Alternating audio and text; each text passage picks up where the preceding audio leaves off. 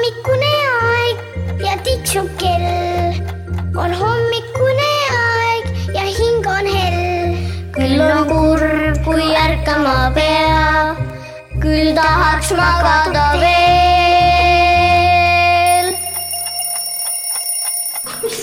tere, tere hommikust, tere päevast, täna on meil Ehm, hommikujutu eriprogramm, esimest korda on meil nii-öelda avalik salvestus.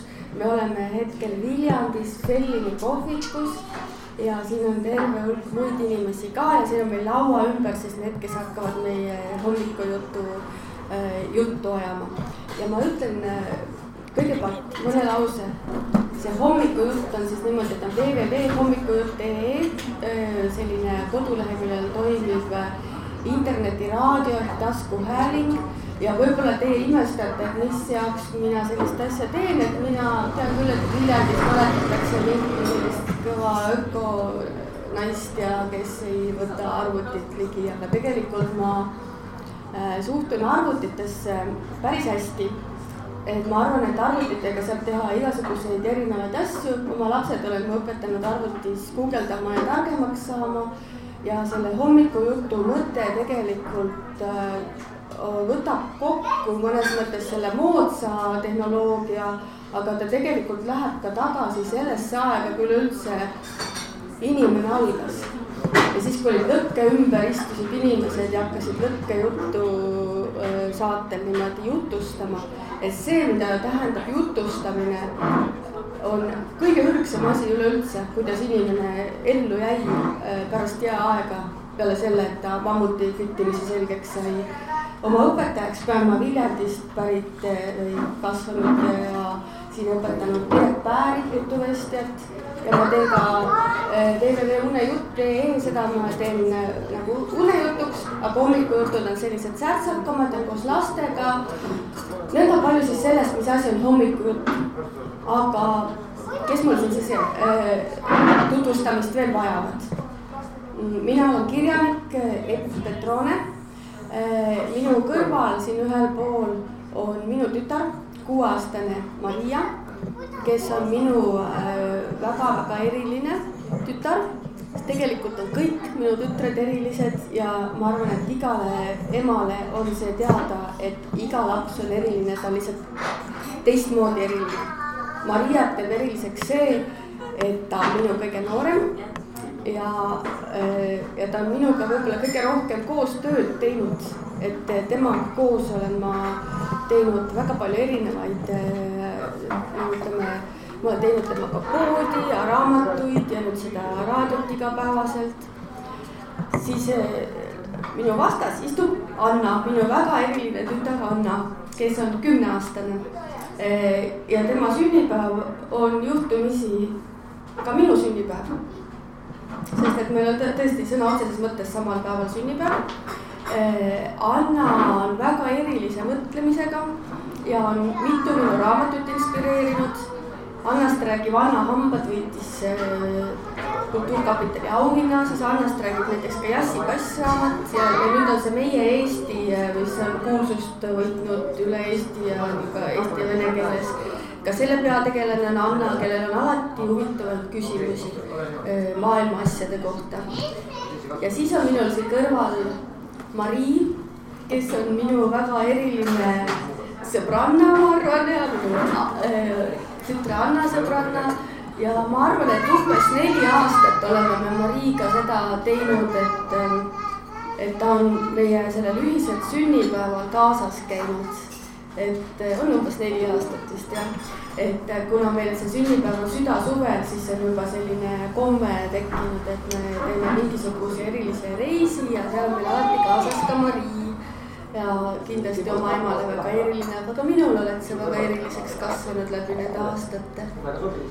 siin kohapeal ei ole, väga kaugel on minu kõige vanem laps, ka minu väga eriline laps, kes on Marta, neljateistaastane temast tuleb meil ka veel juttu pärastpoole, et praegu lihtsalt tervitused talle sinna kaugele teisele poole planeeti, sest et Marta õpib ja elab juba mõnda aega Ameerikas, New Yorgis. praegu ta alles magab kindlasti, Ameerikas on alles südaöökanti seal või selline varajane öö, esimesed hommikutunnid. ja küllap iga ema teab, et kõige vanem laps on väga eriline juba sellepärast, et ta on kõige vanem ja ta on kõige esimene ja siis sa kõike ei oska veel ja, ja alles äh, koperdad sellel emaduse õppimisel äh,. vahel ma mõtlen ja meenutan neid me asju, mis on kõik Martaga koos äh, üle elatud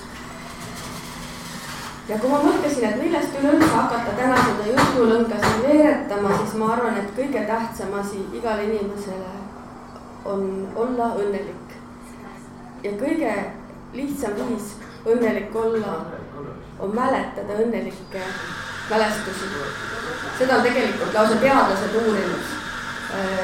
teadlased uurivad igasuguseid asju meie ümber ja piisavalt palju on ka neid teadlasi, kes uurivad seda, mis tegelikult teeb õnnelikuks Äh, seal on erinevad äh, teemad, mis on välja niimoodi teadlaste poolt uuritud ja üks nendest teemadest on see, et mida rohkem inimene suudab mäletada selliseid hetki oma elus, mis teda tegid õnnelikuks, mida rohkem ta äh, neid endale meelde tuletab, seda õnnelikum ta ongi. väga lihtne jutt, jätame kõik meelde selle. ja ma küsin nüüd esimese äh, ringi küsimuseks teie käest kui ma teid paluksin, armsad vestluskaaslased, mäletada midagi erilist, mis on seotud teie emaga. ja siis äh, jutustage meile seda korraks ja siis vaatame, mis me selle mälestusega teha tahame. sest et mälestustega on kaks asja. esiteks peavad nad juhtuma ja teiseks tuleb nad meeles hoida. kas sina, Maria, tahaksid alustada?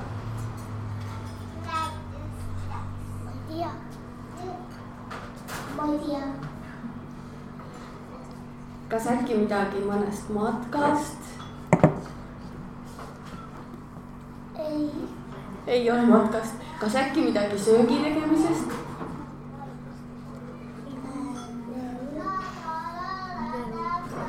kas sul ei ole minust mitte ühtegi mälestust kõik on, said aru, mis asi on mälestus? jaa, see on liiga palju mälestusi. liiga palju ma siis inspiratsiooniks räägin teile ühe enda mälestuse sellest ajast, kui mina olin laps ähm,. kõigepealt küsin ühe sellise vimkaga küsimuse. kui te mõtlete, mis võis olla ühe ema ja lapse elus samasugune kümme tuhat aastat tagasi, siis kui Eestis juba olid, Eesti pinnal olid emad ja lapsed olemas. jääaeg oli läbi, kõik Eestisse olid jõudnud inimesed ja oli ilus suvepäev. ja üks ema mõtles, mida mõnusat võiks teha.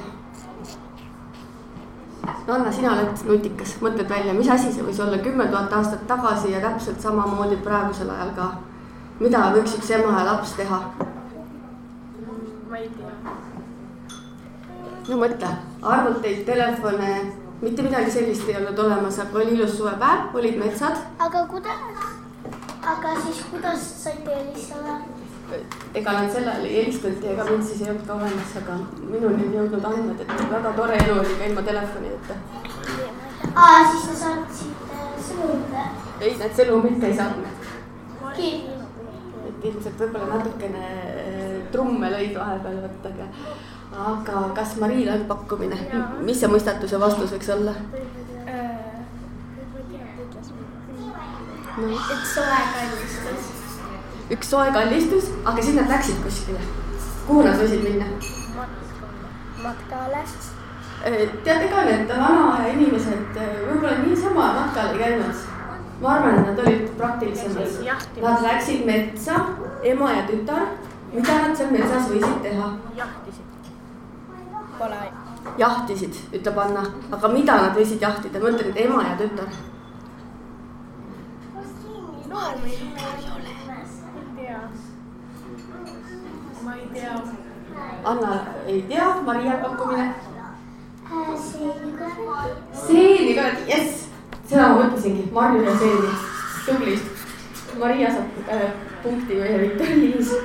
ei, tegelikult ei ole viktoriini mingisugust, aga jah, seda ma mõtlesin, et see on üks selline asi, mida ju tehti kümme tuhat aastat tagasi, no põhimõtteliselt tehti nagu lugude jutustamist, samasugune ürgne asi oli see, et käidi metsas. ja seda teevad ka tänapäeval suvel kõik emad ja lapsed, kellel vähegi on veel seda ürgset äh, verd sees ja mõistus peas, et lähebki metsa marju korjama ja seeni korjama. ja, ja see minu mälestus oli ka selline, et ma läksin oma emaga metsa. mina, ema ja koer ja juhtus selline asi, et me eksisime ära.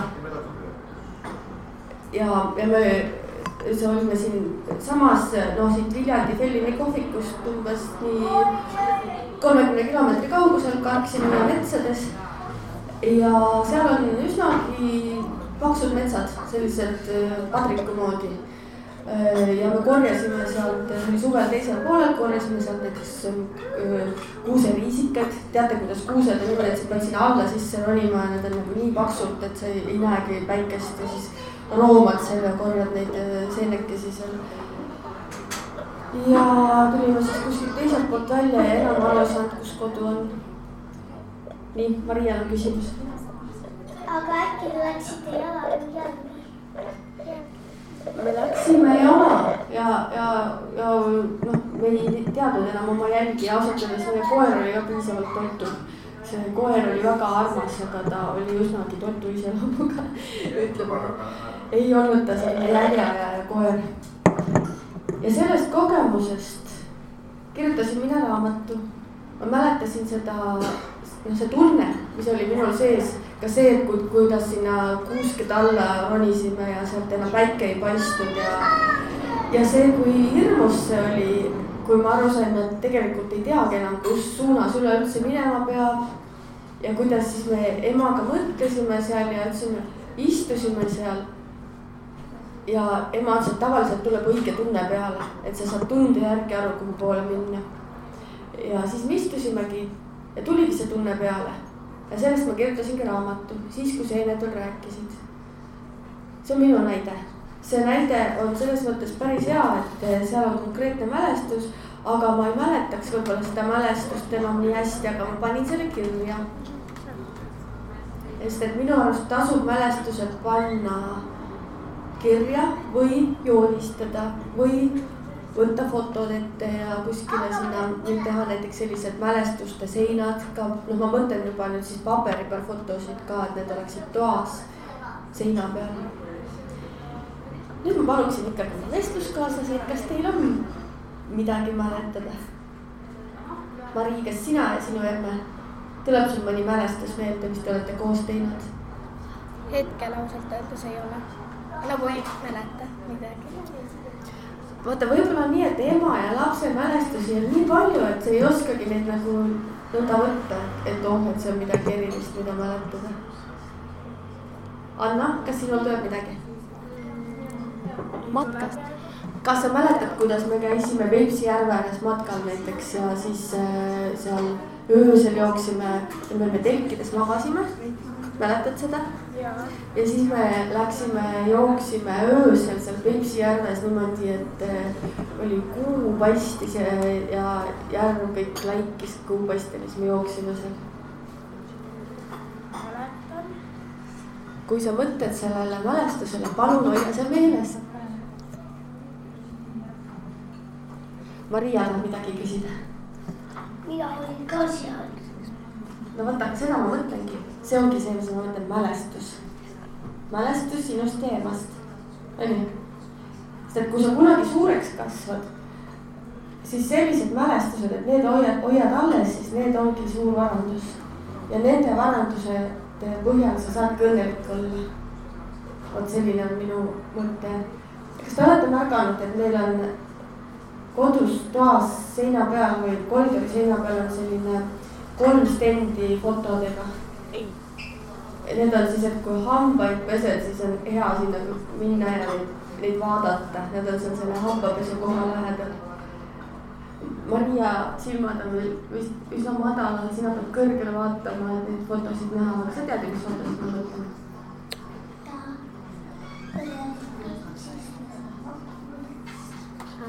mõned on rannast ja mõned on metsast ja mõned on kallistamisest ja reisipildid ja selline ka hobused ja Maria puhul ei saa ükski jutt üle ega ümber, tuleb ikka hobuseid ka mainida. ja mõni pilt on hobustest ka, kuidas me ratsutame. ja mis on nende piltide mõte? Need pildid aitavad meelde tuletada, kui hea elu meil on. kui õnnelikud me oleme, kui ägedad on mälestused. Sest see ongi, vaata, ma rääkisin enne teadlased, seda on ka teadlased kindlaks teinud, et inimesed, kes on õnnelikud Äh, nendel inimestel on tavaliselt kusagil kodus silma all need fotod ja vahel ka no ütleme maalid või mingisugused joonistused nendest aegadest, mida mäletada ja mille üle olla õnnelik. ja sina, kes sa meid siin kuulad, jäta see meelde, kui sul ei ole kodus sellist seina, aga äkki võiks teha sellise seina. selline sein, millele vahel otsa vaadata ja siis ma ütlen, oi, küll oli ikka mõnus aeg see.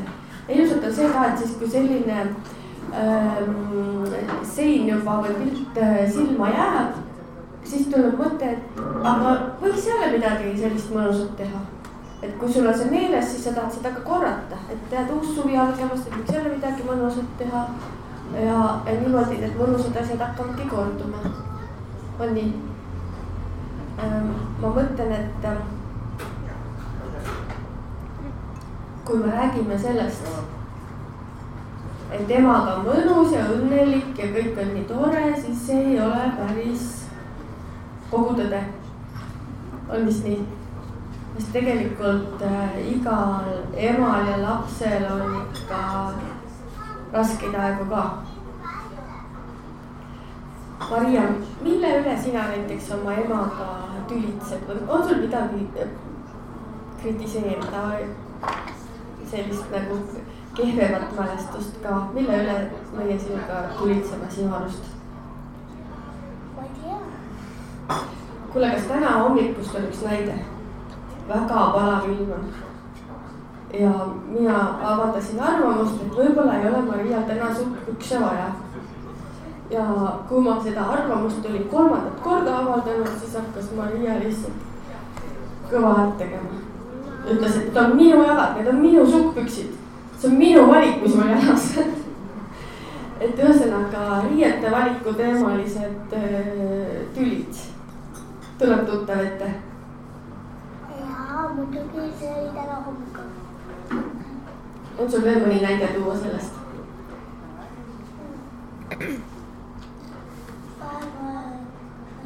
söögidest. et mis süüa teha või?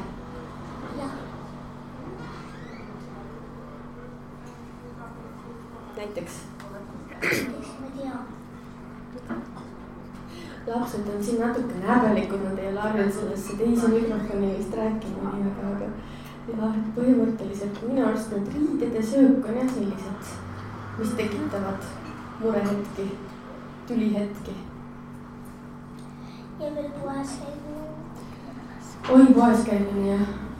ma olen kuulnud, et mõni ema ei võta kunagi oma last poodi. ja eks mina ka ikka hiilin vahel ilma lapseta, aga vahel ikka tuleb kaasa ja siis ongi nii. no meil on nagu üldiselt see kokkulepe on ju, et, et äh, lepime enne kokku ära. Maria kuueaastane oskab juba kirjutada piisavalt hästi.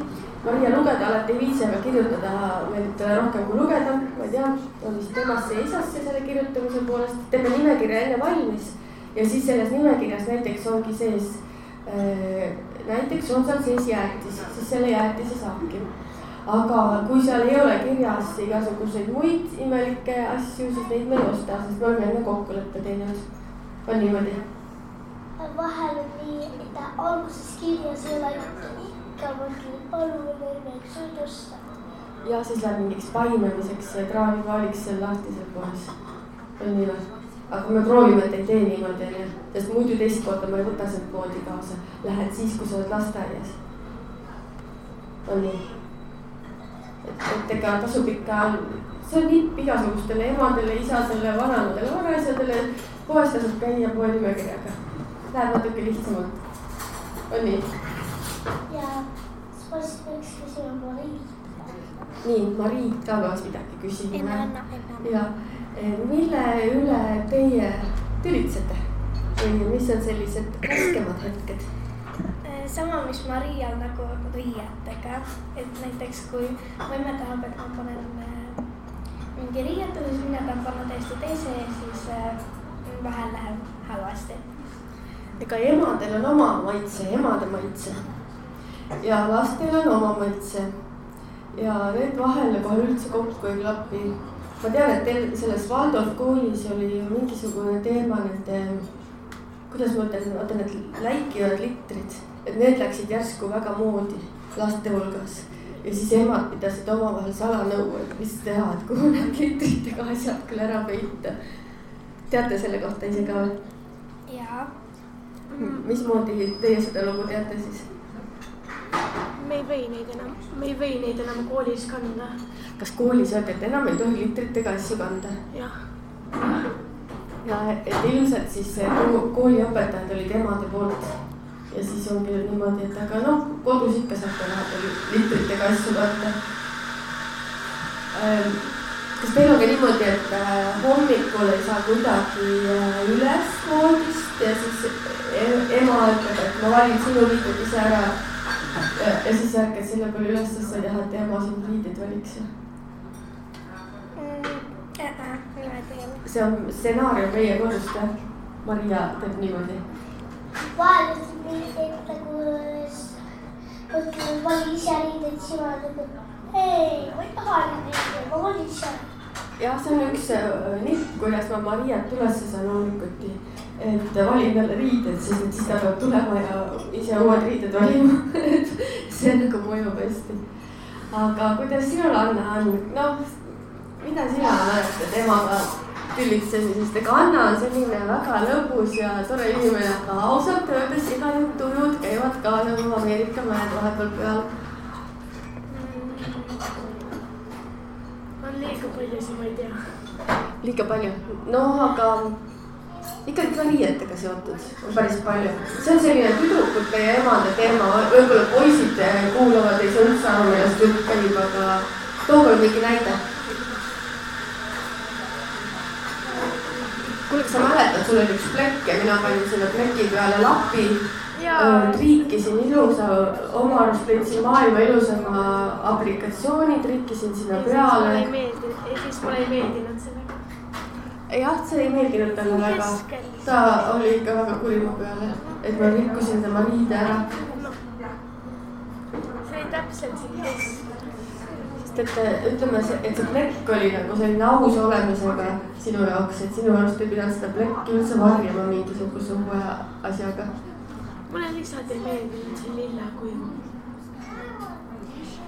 jah, no vot jah, kõike ei saa arvestada, aga tegelikult äh, aeg läks edasi nii palju, kui mina tean, sai särk ikkagi edasi kantud. Mõne asjaga lihtsalt harjutakse ära ja pärast enam ei mäletatagi, mille üle see tüli üldse oli või niimoodi. on vist nii?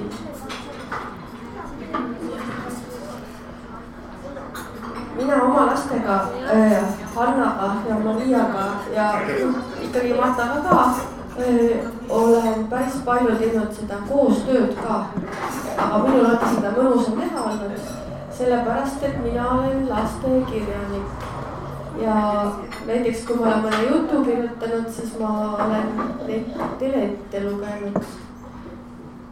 ma mõtlen seda, et kas teil on olnud mingit sellist tunnet, et, et võib-olla võiks Äh, kuidas ma ütlen, et võib-olla võiks olla emal mingi teistmoodi elukutse. Et, et jälle tooma mingisuguste laste juttudega. ja, ja ma küsin seda ka sinult, Mari. sest Mari ema ei ole mitte lastekirjanik, vaid veel omamoodi lasteaiakasvataja ja oli teie rühma kasvataja niimoodi, et, et see on jällegi omamoodi imelik ja raske. Kas oli sellist tunnet, et, et emal võiks mingi muu amet olla, et ema võiks teistmoodi midagi olla? mulle, mulle meeldib on. et oli just mõnus, et päevad otsa said emaga koos olla. just. kuidas sinul, Anna, kas oled rahul oma ema ametivalikuga? jah, olen küll. Kas sa oled millegi üle ka uhke, kuule, meil on siin emadepäev tulemas, võid mulle ütelda, et eh, mis sulle näiteks meeldinud on? ma ei tea vaata sina, sinust on raamatuid kirjutatud.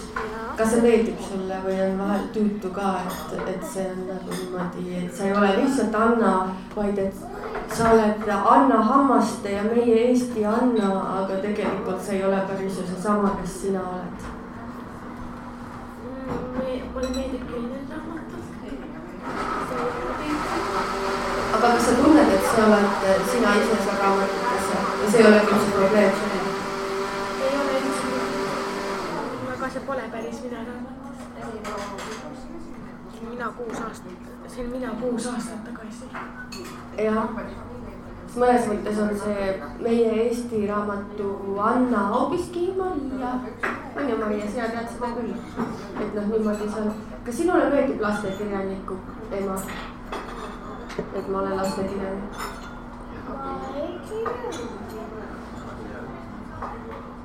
ei oska võrrelda millegi muuga minu mäletan ükskord ütles Marta, kui Marta oli selline sinuvanune või natuke vanem, ütles, et miks on sinul ja issil nii igav amet, et muudkui istud ja kirjutad ja kirjutad ja et miks teile nii jama amet on antud, et vaata, oleks mingi kohvikupidaja. sa, sina tunned ka nii jah? aga tead, võib veel hullemini minna, mõned on näiteks pankurid või juristid või? siukse äkki poemüüja. No poemüüja jah, siis ma tegin pärast poe. ja nüüd ma olen natuke huvitavamaks muutunud, mul on poekogemus ka nüüd. aga ma tahaksin väiksem, et sa oleks poemüüja, et sa saaksid tasuta jääkaasjad ja ega siin on meil, vaata, me oleme siin Berliini kohvikus oma avaliku salvestusega, enne ma vaatasingi, et oli see kohviku perenaine Merit ja andis oma pojale jäätise kokteili, selline mõnus iga lapse unistus on siin. aga ma arvan, et tegelikult igal ametil on oma plussid ja oma miinused. et selles suhtes äh, on nagu on, aga igal juhul on mõnus, kui on selline amet, et ema saab oma last nagu ko ka kaasa tööle natukene võtta. nii nagu vanal ajal oli. et äh, selline aga ma tahtsin tegelikult hoopis ühte teist teemat korra arutada. nimelt seda, kui me siin enne korra Martat mainisime, seda meie esimest kõige vanemat tütart. mul tuli meelde selline lugu. kui Marta oli umbes seitsmeaastane, siis sündis Maria. ja umbes sellel ajal sündis ka see, et mina ostsin endale telefoni, millega sai filmida mina ise ei hakanud seda kasutama, see oligi see, et minu jaoks oli väga selline öko, ökoaeg minu elus, võiks öelda. et, et mina lihtsalt kasutasin telefoni helistamiseks sisse ja välja ja see mind üldse ei huvitanud, et selle telefoniga saaks ka salvestada. aga seitsmeaastane, siis juba peagi kaheksa-aastaseks saav Marta oli väga huvitatud sellest, et saab telefoniga filme teha ja see oli üsnagi juhuslik, et ma neid tema filmikesi ära ei kustutanud. sest minu peas olid need nagu pigem nagu noh, prügi, võtsid lihtsalt ruumi telefonis. aga siis ma ikkagi tõmbasin need sinna kuskile varusse arvutis ja nad jäid meil sinna alles. möödus mitu aastat ja kunagi ma siis hakkasin noh, nii-öelda koristama ja sorteerima seda, mis mul seal arvutis oli. ja siis ma sain aru millise suure heateo oli Marta teinud meie perele. sest et ainult tänu Martale olid meil videod sellest, kuidas moodi Maria väiksena hakkas kõndima ja, ja, ja kuidas ta seal tantsis ja tegi asju ja tema esimesed sõnad. et mina olin ikka vanamoodselt ainult pildiklapse teinud. ja, ja siis see, et sel hetkel, kui see Marta oli nagu mänginud selle minu telefoni videofunktsiooniga, ta tegelikult jäädvustas oma väikese ja sind Anna on seal peal. noh, mind ka, Martat ennast on tegelikult kõige vähem, sest tema mängis sellega, tema siis ennast ei filminud. ja see on minu jaoks suur õppetund. Äh, et vaata, siis tasapisi hakkaski minu arusaam muutuma sellest, et mida need äh, uue aja vidinad meile head toovad äh, ma ikka arvan, et oleks hea, kui nad on, noh, ütleme, aga joonistused ja ka paberfotod. Aga ajad on uued. tegelikult äh, ma arvan, et mitmed uue aja vidinad äh, võiks selles mõttes kasutusele võtta, et võiks, võikski filmida ja niimoodi neid mälestusi jätta et nüüd olen ma juba sellega harjunud, et Maria ka ikka vahepeal napsab minu tagant telefoni ja filmib mingisuguseid asju ja, ja ma tean seda, et, et see on omamoodi parandus, et ma tulen tagasi selle mälestuste jäädvustamise juurde. kas teil on selle kohta kommentaare ja mõtteid? ei ole. aga olete proovinud ise ka filmida niimoodi? jaa.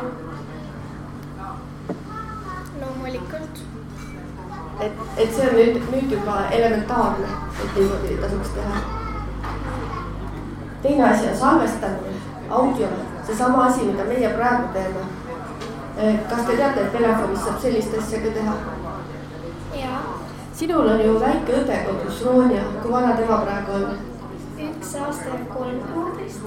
vot see on ju see aeg, kui tegelikult iga jumala päeva ja nädalaga ta areneb. et kas te olete sellega arvestanud, et ka võtate niimoodi, jäädvustate teda? jaa ja Maria, kuidas sinul on filmimise kogemus?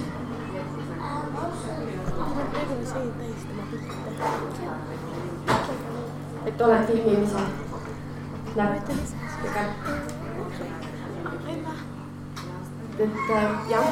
sellel Maril on äh, terve köögisein täis pilte, pilte Roomast. see ongi siis ilusad mälestused, aga ainult Roonist, aga sind ka on peal või? Me teeme täpselt niimoodi, et iga kord, kui keegi sünnipäeval, siis me nagu hoiame kas natuke rohkem kui kuu aega hoiame nagu kellegi pilte, mis on nagu tervest aastast kogunenud nagu, nagu sellest aastast, noh, kui ta sünnipäeval on ja siis nagu sellest aastast. nagu sellest viimasest aastast on siis, et siis teil on pildinäitus kodus köögiseina peal. super ja, ja siis te niimoodi koos sätite ja valite seda enne. jaa. Nii, Maria, midagi? vahele? sulle filmi ja igasuguseid süžeefilmikesi te teete ka, eks ole, ja mina ütleme vanasti vaatasin mingisugune jama, aga nüüd ma olen aru saanud, et ei ole jama. et niimoodi sünnivad noored filmirežissöörid ja niimoodi sünnivad head mälestused. ma ei saa filmida enda telefoni mm,. miks sa ei saa? Siis mul kõik ruum otsas ja ta ei lase mul filmida aga sellega siis noh, vaatame seda asja, et mismoodi, need on juba tehnilised äh, küsimused äh,. ja siis vaata, ma tahtsin enda kohta veel seda öelda, et noh, mina olen ju ka reisimas käinud, vahel ka niimoodi reisil, et ma olen ära olnud äh, laste juurest, teie juurest. ja siis ma olen neid audiosõnumeid jätnud äh,, mis on ka tegelikult hästi huvitav võimalus et seda saab, noh, ütleme telefonis noh, salvestad, näiteks räägid mingisuguse jutu on ju lastele. Ja äh, siis äh, jäävad peale igasugused taustahääled, näiteks ükskord oli niimoodi, et ma kõndisin, ma elasin äh, nagu noh, mõned nädalad oli see, ma olin Indias äh,. uurisin seal kive ja kirjutasin raamatut. Ja ma elasin ühes äh, korteris või siukene väike köögtuba rohkem Äh, ja seal olid ka ahvid mul seal äh, täiesti konkreetselt äh, sealsamas katusel, mul oli nagu katusekorter siis need ahvid natukene tüütasid mind. ja, ja siis ma jätsin sellise audioklipi, ma salvestasin niimoodi, et ma äh, hakkasin kõndima sealt enda ahvide juurest, aga need ahvid olid sellised natukene äh, ülbed ka, et, et mul oli kogu aeg see, et mul oli kepp käes, et ma pidin neid nagu eemale ajama ja samal ajal ühes käes salvestasin, teisega hoidsin keppi käes, et ahvid lähemale ei tuleks. siis ma kõndisin alla tänavale, siis ma kõndisin, Indias on väga lärmakas tänav, seal on niimoodi, et kõik autod ja kõik riksad, kes sõidavad, teevad samal ajal häält, tilistavad kella, lasevad piipu, et see on ebanormaalne, kui sa sõidaksid vaikselt. ja see tähendab seda, et kui ma seal siis seda klippi jätsin, siis ma röökisin seda klippi ja selline vinge mälestus tuli. nii et ja siis ma saingi sellest aru, et, et ta, et tegelikult audioformaat ehk siis rääkimisega salvestamine on ka väga tore asi. kuna me hakkame lõpetama, millal me hakkame lõpetama? aga hakkame siis lõpetama, kui nüüd niimoodi selline konkreetne küsimus tekkis.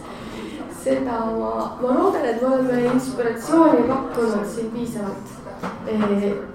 Et nipid on need, et esiteks teeme mõnusaid asju, mida mäletada ja teiseks katsume kuidagi need jäädvustada endale mällu jätta, et me neid ka tõesti mäletaksime. Ja selle poolt siis meie praegu laudkond lõpetab. Siin ja aitäh kuulamast. See on siis hommikujutt.ee avalik salvestus lõpetab siinkohal. Ja kõike head teile, aitäh kuulamast.